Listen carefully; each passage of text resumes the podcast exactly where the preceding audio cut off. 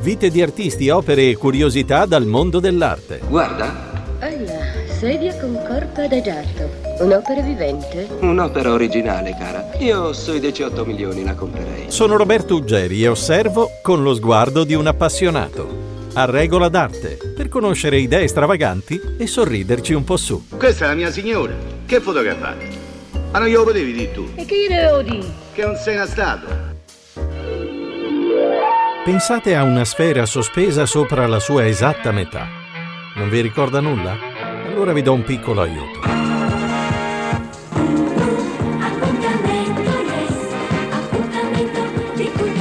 Forse adesso è più chiaro. Si tratta del logo utilizzato per la campagna pubblicitaria del vermouth italiano Punte Mes, della Carpano di Torino.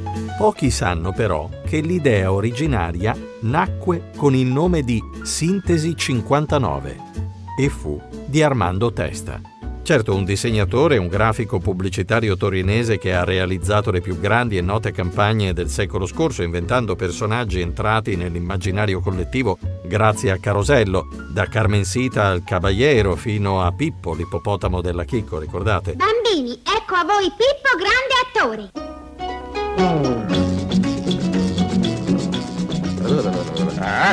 Ma soprattutto un grande artista. E il logo del Punte Mes lo dimostra. Nasce, grazie alle sue ricerche, come tale. Era un artista astratto, concettuale. Sentiamo come quest'uomo che ha raccontato per decenni l'Italia produttiva con la sua inconfondibile visione grafica minimalista racconta le sue origini. Mio padre è veneto e mio padre è veneto carabiniere e mia mamma faceva paste tipiche per la piemontese, aveva un negozio, faceva dei gallani, faceva dei agnolotti, faceva anche cose così.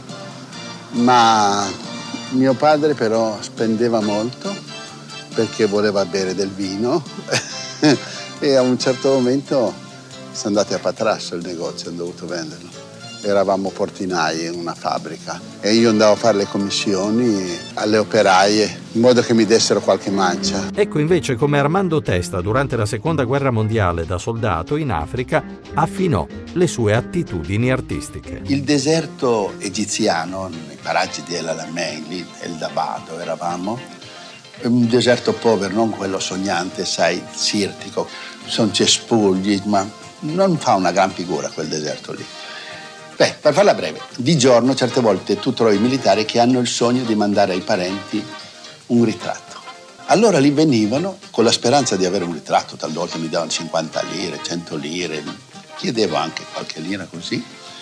E se il ritratto non veniva bene, dice, beh, veniamo domani se non mi tragliano. E l'indomani si rifaceva e io ho imparato a disegnare. Ma torniamo al punto mes, un punto di amaro e mezzo di dolce.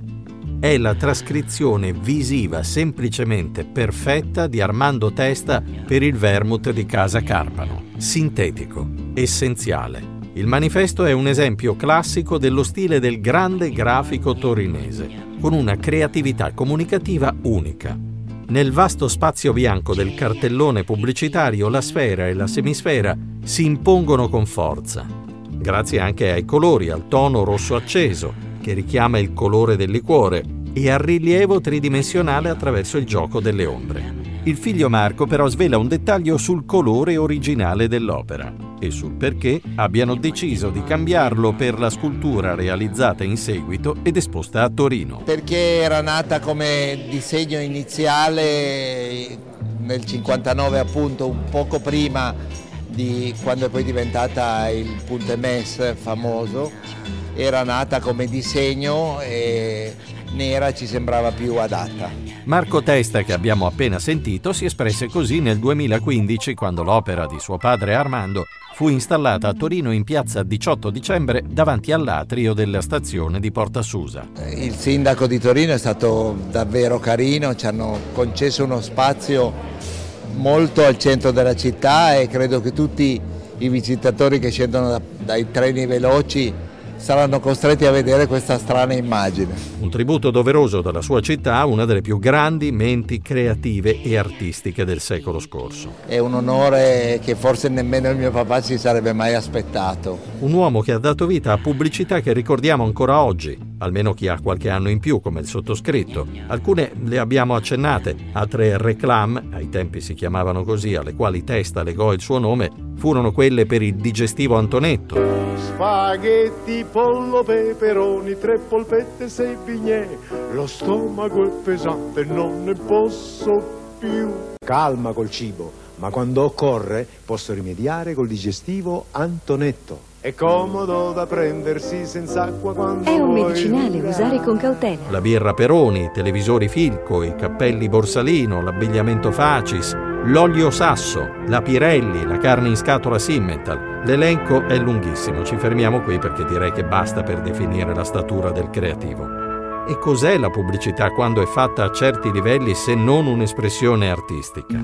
A volte poetica, basti dire che ci si impegnò persino D'Annunzio, che coniò neologismi, slogan, inventò nomi di catene di grandi magazzini come la Rinascente, ad esempio. Quel marchio fu suggerito proprio da lui. La penna Aurora e il liquore Aurum si affidarono al Vate per le campagne pubblicitarie. Oppure mi viene in mente l'acronimo Saiva, che Gabriele D'Annunzio coniò come ragione sociale della ditta genovese che produce i rinomati biscotti, ricavandolo da Società Comandita Industria Waffer e Affini, Saiva appunto.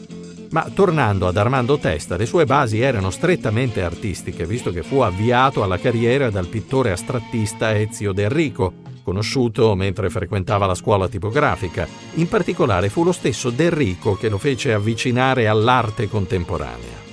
Ecco perché ne parliamo oggi qui a Regola d'Arte. Salvatore Dalì, quando fa le sue storie dipinte, si affida ad un verismo narrativo pittorico eccezionale perché la novità consiste nella storia narrata. Picasso, quando dipinge le chitarre, che sono una cosa normale, si affida a un linguaggio diverso, si affida a un linguaggio inventato. Perciò, per poter avere questa comunicazione col pubblico, si parte quasi sempre da una storia semplice se si ha un linguaggio originale. Ma ora sentiamo come racconta i suoi inizi. Io andavo nelle ditte dove vincevo qualche volta dei concorsi e poi mi licenziavano rapidamente perché capivano che io non sapevo disegnare una Venere greca al tratto in bianco e nero. No? E beh, lì in pubblicità i miei disegni astratti non era che piacevano molto, che incontravano le masse. E man mano ammorbidivo il mio tipo di disegno, lo facevo sempre più figurativo. Tanto che una volta ho sognato Mondria che mi ha detto Armando basta così. E proprio per questa sua capacità di sorridere di se stesso, che denotava un'intelligenza rara, ci permettiamo anche noi ironicamente di accostare alle parole del grafico pubblicitario e creativo l'intuizione comica di Corrado Guzzanti nei panni del battitore di aste televisive. Eh, capite l'onestà intellettuale di quest'artista?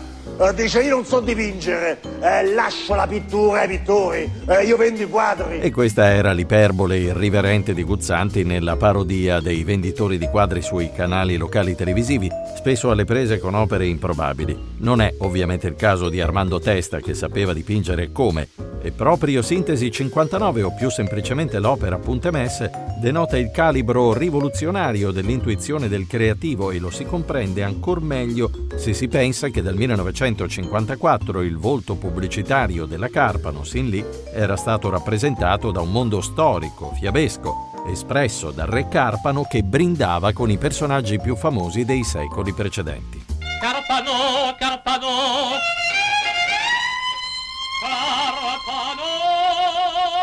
Carpano.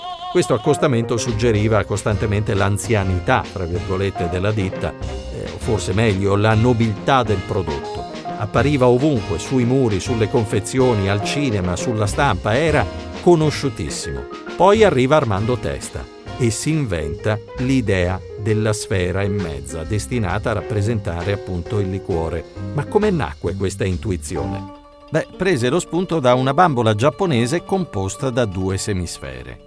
La vide, pare, in una vetrina della Chinatown di San Francisco. Armando Testa entrò e l'acquistò subito perché gli ispirava una stilizzazione di Re Carpano. Poi, una volta tornato in Italia nell'elaborazione a tavolino, trasformò l'idea in quel che sappiamo oggi. Il significato grafico è facile da capire. Equivale proprio al nome del prodotto. Punte Mess. Due punte messe. Due? Sì, è un appuntamento.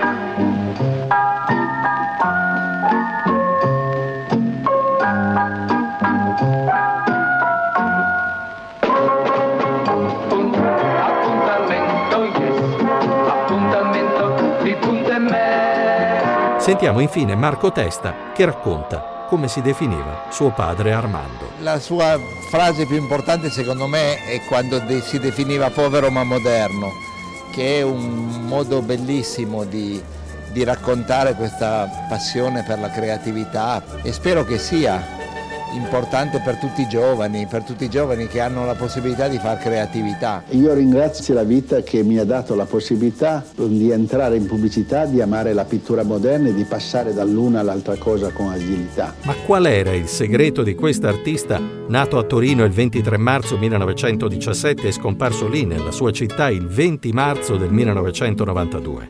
Beh, lo sentiamo proprio dalle sue parole. Curioso, curioso di leggere tutto, di guardare tutto, di tutte le forme che ci circondano. Io delle volte vedo delle macchie d'acqua per terra e mi affascinano. Avete ascoltato A Regola d'Arte. Una costruzione di 8 metri per 8 per 1,20. La scultura gigantesca di Staccioli. Ma che dice quello? E che dal dice? Spiegano. Vite di artisti, opere e curiosità. A questo punto la Biennale apre sull'esterno con questo intervento di Simons che spacca la parete per cogliere il paesaggio. Certo, un'operazione sconcertante. Vieni, re, che c'è quello che dice Rosario. Una produzione di Roberto Uggeri. Ma che so? So imbuti, ne vedi? Pure io li metto così quando spiccia la cucina. Sì,